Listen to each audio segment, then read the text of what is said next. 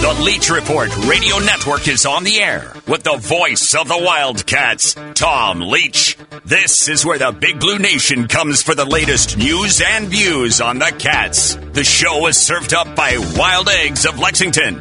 Interact with the show now by tweeting at Leach Report or email leachreport at gmail.com. Call us at 877 904 1080. Now, the voice of your Wildcats, Tom Leach.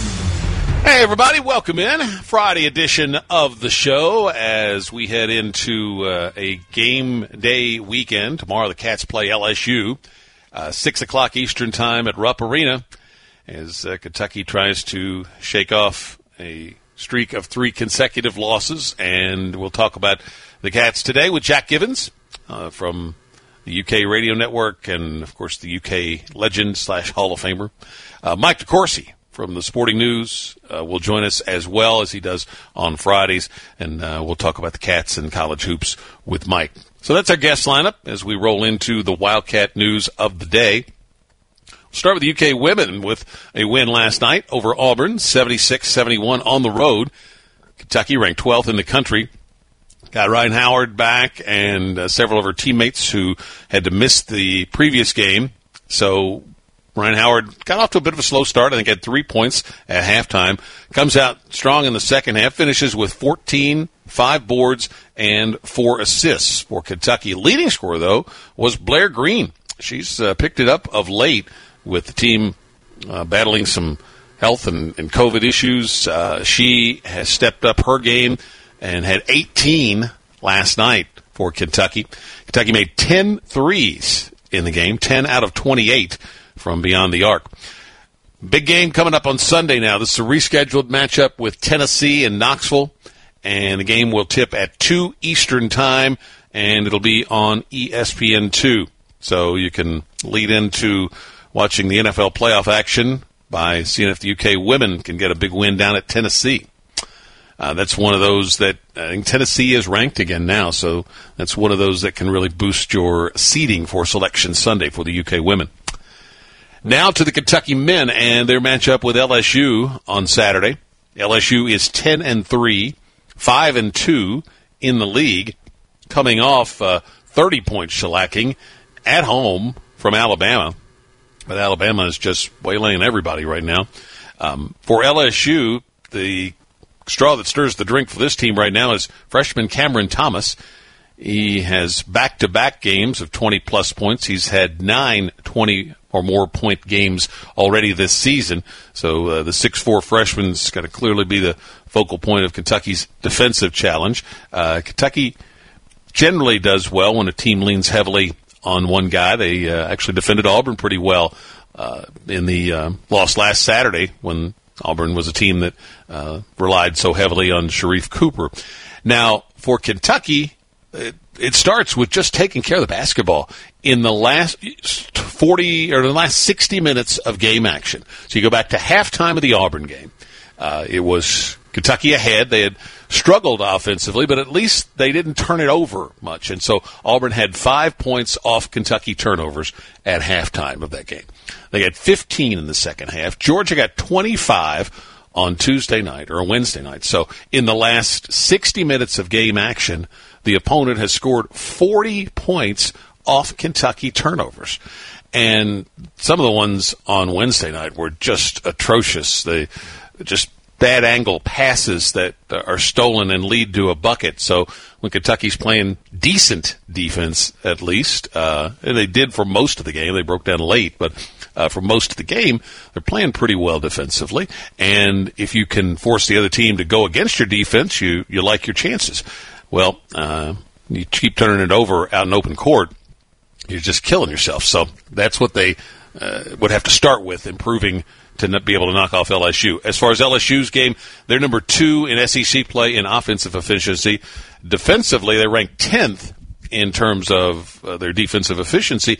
Uh, they're a high steal team, so kind of sounds like a team that's not great defensively, but uh, gambles a lot. Not a big shot blocking team, kind of like Georgia. Got a lot of steals though. They're number one in the league in stealing uh, percentage of steals in SEC play. They also do uh, a good job of getting to the line and not putting their opponent on the line a lot. So um, fouling will be an issue for uh, to watch in this game to make sure LSU doesn't rack up a bunch of points uh, at the free throw line. Couple of stories out of CBS, uh, one in particular that's noteworthy. Multiple conference commissioners and ADs are telling CBS reporters for college basketball that they're increasingly worried about a pause for the season. There's also a second story that about a fourth of the coaches uh, are doubtful that conference tournaments will be played, of looking like Kentucky will need the conference tournament to have a, a, shot to play its way into the NCAA. Links to the stories that we talk about can be found on the Bud Light Leach Report page. That's at TomLeachKY.com. We're coming to you from the Clark's Pump and Shop studio. It's the Friday edition of the Leach Report. The Goose, Jack Givens, join us when we come right back. And Mike Corsi a little bit later. It's the Leach Report, served up by Wild Eggs of Lexington in Hamburg and in Palomar. Got a new online ordering system you can check out for curbside pickup or ordering through DoorDash. We'll be right back.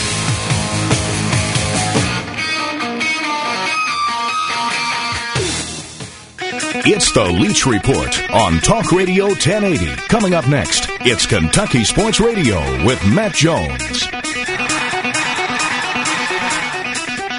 Welcome back into our show. We go to the KentuckyHempWorks.com the KentuckyHempWorks.com hotline to bring on the goose, Jack Givens, uh, to talk a little Kentucky basketball. And, uh, you know, it uh, just kills uh, everybody in the BBN when things aren't going well for the Cats, but nobody more so than you guys who uh, wore the uniform here. I, I work with one of them for every game, and uh, you're on uh, the uh, team with Buzz to uh, lead us into the game coverage, Goose, and uh, you Yeah. guys are just living and dying with these games, aren't you?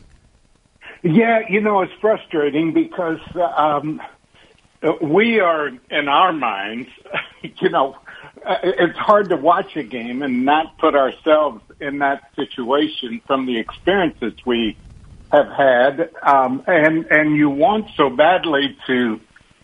Uh, and we still think in our mind that we can step in there and help the guys to win a game. Uh, Obviously, we can't, but you know, we we just want to see the guys be successful and uh, Kentucky's doing a lot of things right now to prevent that. Uh, doing a lot of things to themselves. It's not like the opposition is doing it all to them and just beating them outright. We're beating ourselves in a lot of ways. So it is very frustrating to sit and watch that. You know, we're watching. You know, we're watching the uh, practice. As it was Tuesday before they left, and uh, there were a Yeah. couple things. We'll talk. The first one we'll talk about on the negative side, which gets to what you're saying. There's just several times where Cal stops them to chastise somebody for throwing a pass at somebody's feet or or feeding the post in a manner that the guy, you know, has his man sealed and has to has to release to go catch the ball. And uh, their their passing was just horrendous the other night. Yeah, um, a, a a couple of things. Um, number one, when you when you're talking about shooters, and um, not just Dontaie, but Dontaie would be uh, B one, obviously. But I don't care if it's Mintz, I don't care if it's Askew. A lot of being a successful shooter is where the ball is delivered to you. You want the ball. We used to say in the pocket. Now, uh, you know, and you know what I'm talking about because you've been around it for a long time. You you already uh, prepared to shoot the ball when you ca- as soon as you catch it. Well, if you have to go down and get it, or go up high and get it, or it it just makes it hard to get a shot off, and and especially when you. Uh, when you're talking about a guy like Allen who has people running at it the whole time. So that's one thing. Uh, another thing, Tom, is that this late in the season, turnovers are always uh, an important part of the game, a lack of turnovers, I should say. But uh, that kind of takes care of itself long before now. So you want to be talking about other things that lead to uh, lead to getting better. Uh, right now, you're stuck on turnovers, and that should have been dealt with back in December. So it just is taking so much time in practice that Coach Calipari is not able to move to the things that are really important at this time of the year. they are uh, just mentioned earlier, I mean, they gave 25 points off turnovers the other night and 15 in the second half down at Auburn. And so a team that's playing, you know, they're not locking people down defensively, but uh, they're playing well enough defensively to, to give themselves a good chance to win. I mean, this is a game, if they cut down the turnovers, they win by 10 or 12.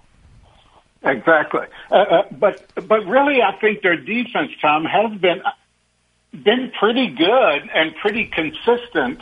Um, I mean, when you're thinking about uh, you're averaging uh, what 62, 63 points a game, and uh, and six, seven of those games, you are right there, or eight of them, you're right there and ready to. Uh, you can win it. That means you're you're holding teams down, scoring, and, and I'd say six or maybe five games that that lost uh, they've been close enough to win. So the defense has been good enough. It hasn't been perfect, but it's been good enough. But man, when every time you get ready to make a run, you kill the momentum with, uh, and not even turnovers that you can say, man, the defense was all up in him and was, you know, making it. I mean, it's just passing the ball to, from me to you, Tom. So it's those kind of mistakes that just take the air right out of the team, and now you're thinking, man, another turnover instead of man, a pass that leads to a basket. Yeah, it's just uh, just deflating. Now, the other thing uh, we saw when we were watching practice on Tuesday was how well Brandon Boston played in that practice, and uh, it carried over uh, to uh, this game as he played as well as he's played in, in quite a while. There's one time he curled off a a screen and uh, drove down the lane and just threw down a one-handed dunk over a couple of guys. Uh, I know, I think you turned to me and said, "Where's that been?" Uh, it wasn't the little, you know, scoop shot or avoiding contact. So maybe he's finally getting it in terms of how he needs to play. Yeah, I mean, it, it, that guy is amazing to me in that he's all the stuff we've heard and the negativity and all the uh, attacks on social media, all and losing the uh, position and, and coming off the bench, all of that would lead to a guy uh, pouting and his head down, but he goes and has his best game. Um, I got to give him a lot of credit for that. I mean, it, it just tells me the guy is focused, the guy is working hard, he wants to be better. And I said the same thing when he dunked that ball. I said, man, where's that been? uh, you know, the real issue with going in there with the dipsy do and the, you know, is no referee is going to bail you out when you go in like that and put you on the free throw line. But when you go in and try to dunk on somebody, if there's contact, you're going to get the benefit of the doubt. So I'm with you. I hope he's learning. Jack, appreciate the time. Uh, we'll catch you and uh, Buzz on the countdown to tip off tomorrow. Have a good day. Thanks. Appreciate That's the it. Goose, UK Hall of Famer Jack Givens. Uh, we'll come back. Uh, Chris Blair, who's going to join us yesterday, got called into a meeting. He's going to join us for a quick scouting report on LSU, and then Mike DeCourcy in the second half of the Leach Report Radio Network. You're tuned to Talk Radio 1080 and the Leach Report. And visit TomLeachKY.com for more news and views on the Cats.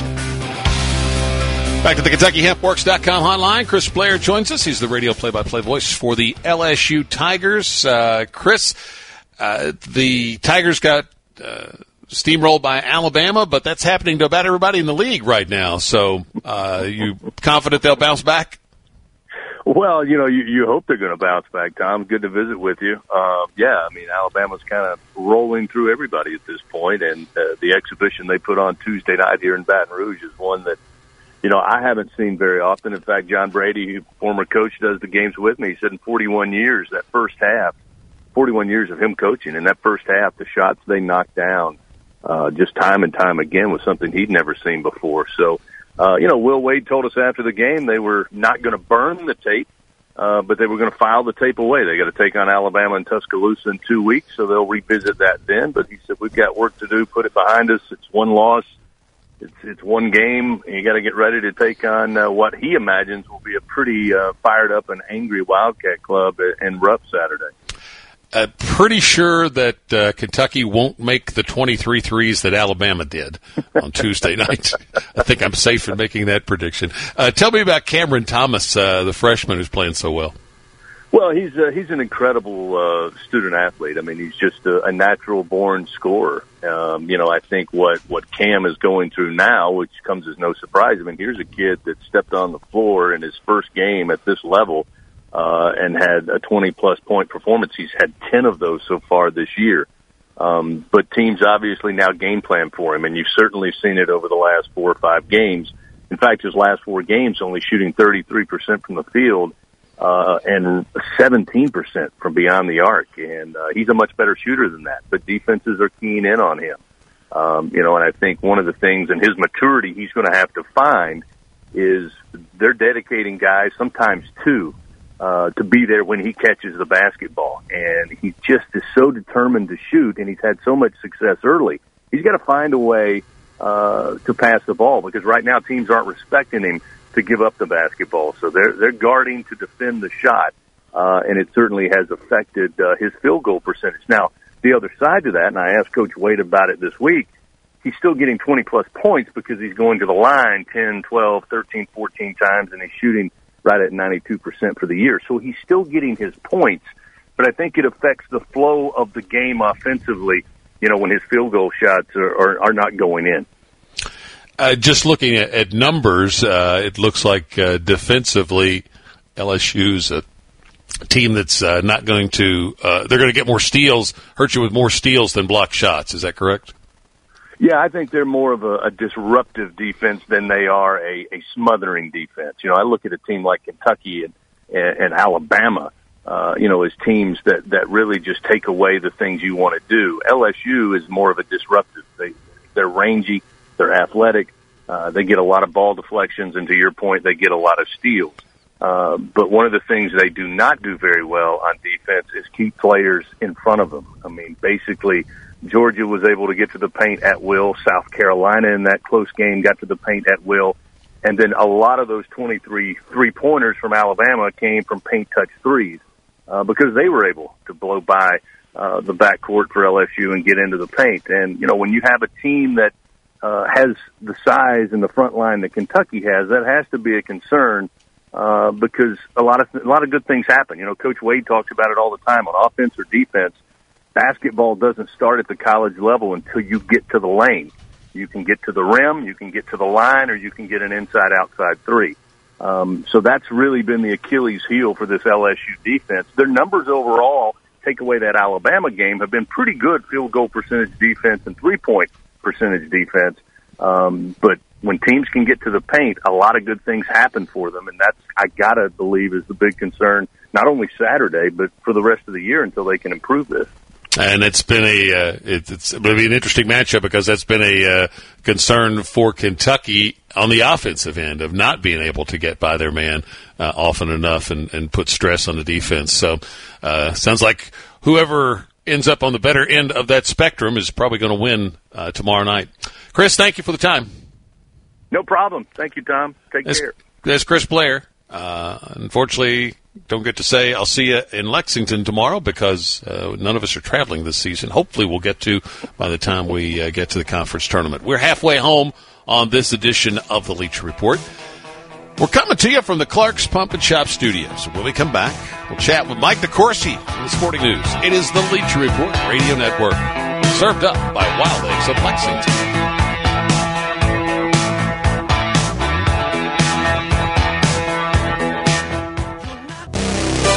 Look for the Leach Report on Facebook. Show updates, contests, and other cool stuff. Check it out today.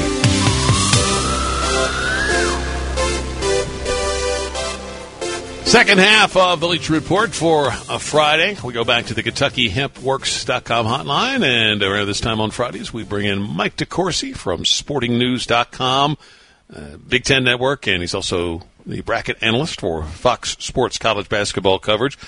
We'll start with uh, Kentucky, Mike. You've covered John Calipari for uh, a long time. This is about as frustrated as, as I've uh, seen him trying to find a way to push the right buttons for this team. Yeah, it and understandably, it's it's been a very difficult season, and they've been so close on so many occasions.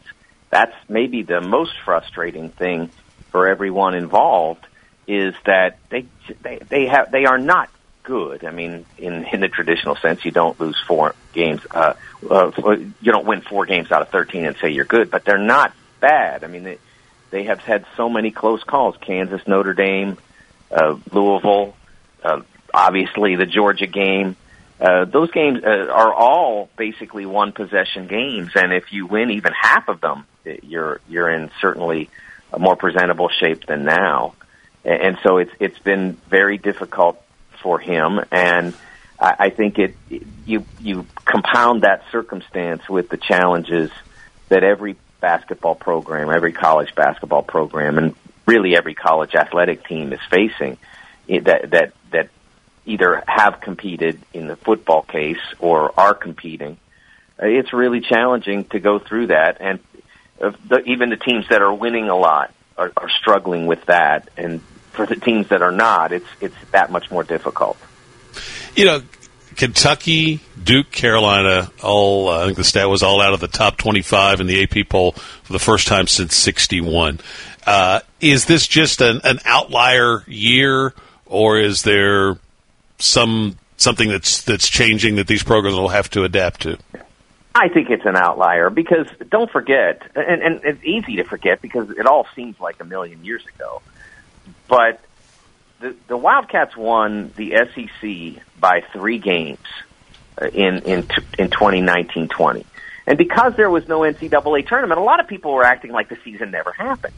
Uh, it, it did happen. I watched a lot of it. Uh, it, it it happened, and Kentucky was terrific, and I think they would have done very well in the NCAA tournament if there had been one. I mean, there's no way to tell, but their tradition had been, and they certainly were built to succeed in the NCAA tournament. And that's one of the things that, to me, is is laughable about the the sudden assertion that Kentucky runs an antiquated offense and and they don't understand the value of the three point goal. And it's like, where did Immanuel Quickley come from? I mean, was he like, did that just did, again because he didn't play any NCAA tournament last year? It didn't happen. Uh, he was the SEC Player of the Year, and he was the SEC Player of the Year because he made deep shots. And Kentucky was the champion of the league by three games because they had a, a backcourt that completely dominated the opposition, for especially in the final stretch of the regular season. I did a, I did a, uh, and, and the final stretch of games as well. I did a piece probably about a week, ten days before the final regular season game, uh, and that that that team, I went back and broke down how they dominated the last eight minutes of every game they played in that stretch, with the exception, obviously, of the Tennessee game. It's it's not a, it's not a it's not a systemic problem. It's it's it's a personnel problem, and it, and it's a and it's a circumstance problem. Personnel not quite good enough, uh, relatively, uh, to be successful. Really not good enough to be successful in these circumstances with the preseason prep truncated, with the schedule abbreviated, uh, with with the schedule the way it was designed by Cal, uh, too difficult, and and all that has combined to put them in this circumstance. And can, in in Duke's situation, there are similar factors in terms of the truncated schedule and and the the fact that you don't play as many bye games and and all of that. And then, but Duke's has been complicated more so by uh, the COVID issues, whether they were within their own program or within other programs. More specifically, they haven't been able to get on the floor as much as some teams, and that's limited their ability to improve. And, and Carolina's situation is is really a two two year ongoing thing right now. They have not recruited well on the perimeter. Uh, they not, I shouldn't say that. I, they have not recruited well on the wings. They, they've, they've recruited a, a couple of good point guards in succession, but their wing play has just not been good enough. They've got good big guys. They just don't have good enough wings, and they have to address that. It, I'm sure Roy will. They usually do things right down there. Uh, they've gotten it, it into a, a you know one bad situation. They'll still probably make the tournament and maybe they'll be dangerous because their point guard is young and and will approve, and their big guys are very good and and will be difficult for teams to deal with. You look at uh, Kentucky's schedule, and the um, the one outlier, uh, the biggest outlier, is that Florida game. Uh, when think a lot of us thought, okay, maybe they had a breakthrough. They win 76 to 58. You look at the box; they had 18 assists, and they and the four games they won, they had 18 or more assists in three of them. Uh, most of the losses, uh, they had eight or fewer assists. What's the, the disconnect between uh, what we saw when we saw them at their best and when we see them most of the rest of the time? Yeah, I think I think one thing is that they can't afford the, the problem. One of the problems they have is that they can't really afford for particular players to have bad nights. They just don't have they don't have that firepower that says, okay, if our point guard has a bad night. I mean, uh, a year ago, Ashton had some problems at the end, but they were able to over and, and was absent for one game, and they were able to overcome them because they had firepower in terms of Immanuel, uh, fire, you know, firepower at both ends in terms of Nick, uh, and they were so they were able to overcome. But Devin Askew having a game like he did at Georgia, if he's ordinary, ordinary Devin, which is still a work in progress, if he's ordinary, they win fairly, you know, reasonably comfortably, four or five points, whatever. Uh, but he had he had his worst game since he became a dependable player. I mean, that's a strange phrasing, but it, the start of the year really struggled, and then eventually, after three, four, five games, whatever it was, he started to play reasonably well, and in some some instances was very good. It, that game, the Wednesday game, was a disaster for him. I mean, couldn't make a shot, uh, couldn't make a layup, couldn't make a you know missed free throws uh, and turned the ball over in in very curious ways. And they just they can't they don't have another answer for that, especially at that position. If they if Olivier has one of the nights he's had, they've won on some of those. He was not great, but he was reasonably good against Georgia. They they have other guys they can at least put out there and survive. But if Devin plays the way he did, they really struggle to, to, to function. And and he was he was very poor. And and, and I'm not going to bury him because he had a bad game. Guys have bad games. It's just that for this team, it's really hard to afford that. Chat with Mike DeCourcy from sportingnews.com at TSN Mike on Twitter. We'll continue after this break. It's the Leach Report Radio Network. This is where the Big Blue Nation gathers. It's Talk Radio 1080 and the Leach Report, followed by Kentucky Sports Radio. You can follow Mike DeCourcy on Twitter at TSN Mike, and if you do, be prepared that uh, if you post a strong opinion, you may get one back, such as someone yesterday suggesting that the Foo Fighters might be the most uncool band ever, and you responded, "This is blasphemy." It is. I love the Foo Fighters. And maybe that makes them uncool because I'm not in, you know, I'm not a teenager. But then again, neither is Dave Grohl. I, I, I just, I don't know how, like, how good do you have to be before people don't hate on you? I mean, maybe Rolling Stone's good. Um, I don't know, but uh, they're, they're, he's a great rock singer. They write great songs. They play well.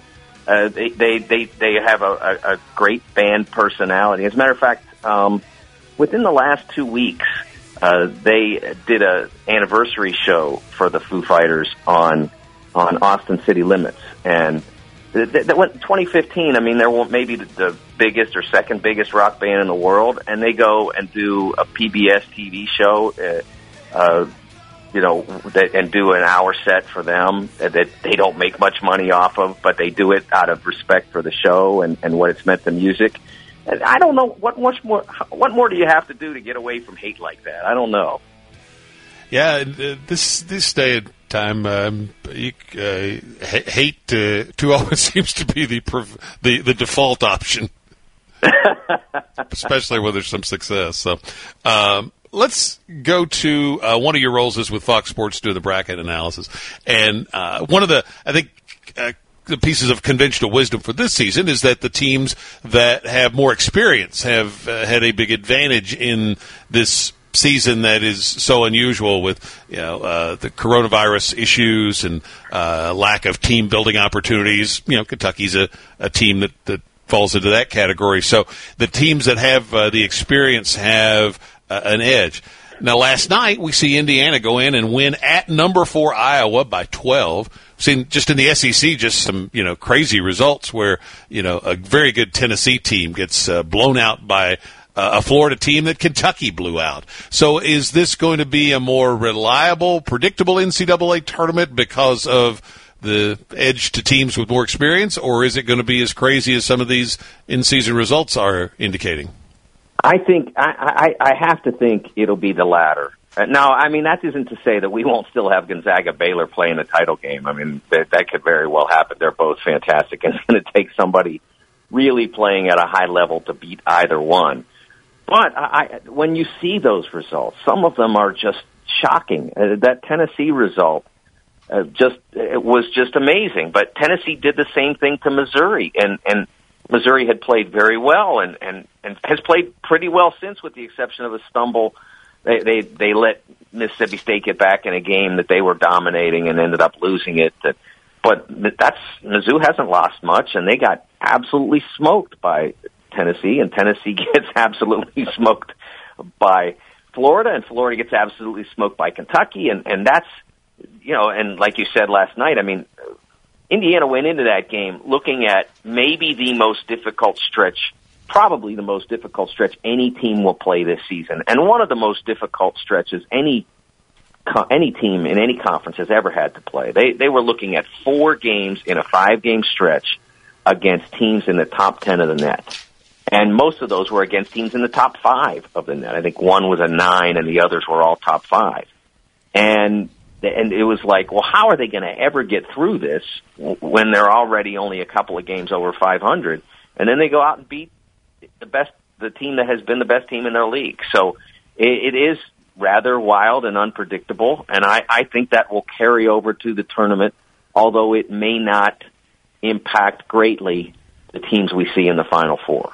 Kentucky's getting ready to go into a, a difficult stretch. Um, LSU's uh, not ranked, but uh, then they've got uh, a rematch with Alabama. They, have got Texas in the SEC Big 12 Challenge, uh, Tennessee and Missouri, or Missouri and Tennessee the week after that. So these are all you know top 40 or 50 uh, in the uh, KenPom.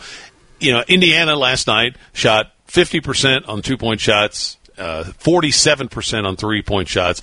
Is it as simple for Kentucky to, to win some of these upcoming games to just simply make shots? Well, that's a big part of it. But part of making shots is taking good quality shots.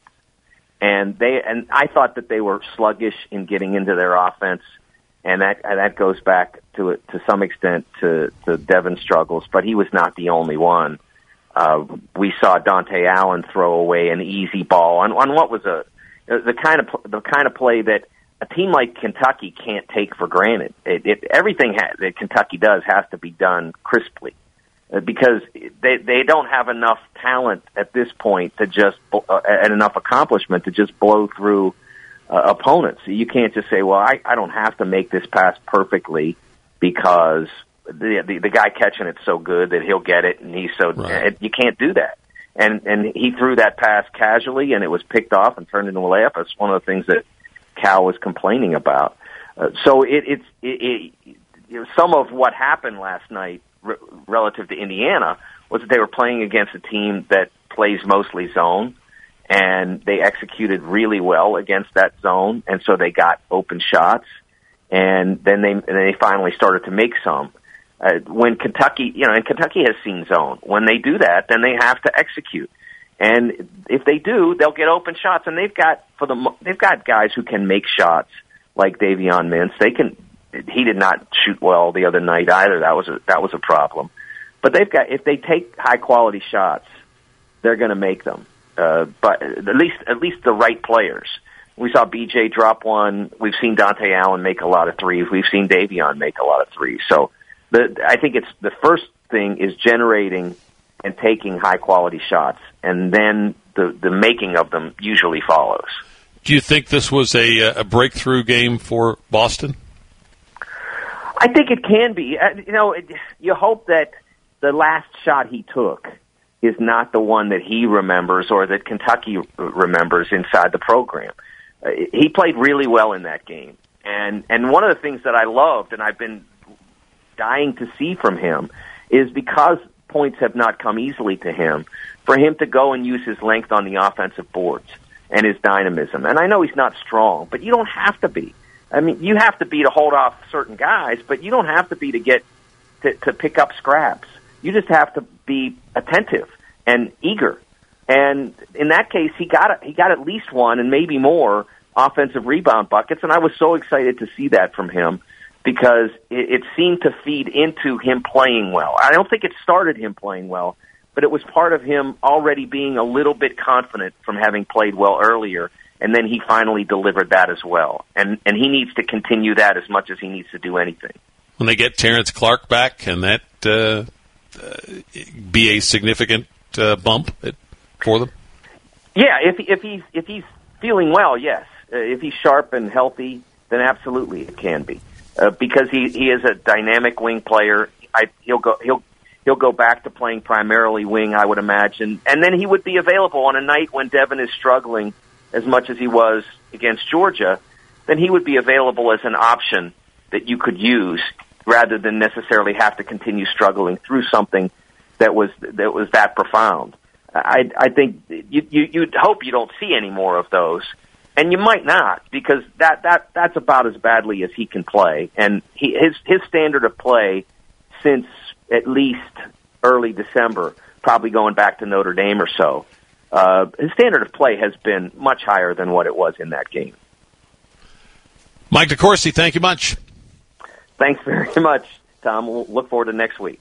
Yeah, hopefully it's a little something a little better to talk about for the Wildcat Nation. Um, Mike DeCourcy, uh, you can read him at sportingnews.com. Uh, Fox Sports for the bracket analysis, Big Ten Network 2 at TSN Mike on Twitter. We'll come back and wrap up this edition of the This Day of Wildcat History is presented by Rayvon. You can uh, check out uh, the new app when you're to play to interact with other Wildcat fans. This day in 1984, Kentucky beat Houston 74 to 67 at Rupp Arena. It was Super Bowl Sunday. That used to be a thing back in the uh, 80s primarily, where they would play a big college basketball game. It often involved Kentucky on Super Bowl Sunday as a lead into all the coverage of the game. So Kentucky won with Kenny Walker getting 20 and 10, Melvin Turpin 19 and 11, Sam Bowie 8 points but 18 boards, and that all helped to offset – Akeem Olajuwon's 14.12 rebound performance. And had uh, Kentucky been able to hold on to the halftime lead and head against Georgetown in the Final Four and make a few more shots, it would have been a Kentucky Houston rematch in the national championship game that season. Uh, and a happy birthday to uh, our dear friend, former Wildcat legend, Hall of Famer Larry Conley, celebrating a birthday today. It's going to do it for us. We'll see you on Monday to recap Kentucky LSU. Have a good weekend, everybody. Thanks for listening to The Leach Report. Make sure you check out the podcast page at tomleachky.com whenever you miss a show. And be sure to follow The Leach Report Facebook page. If you have a question for Tom, email it to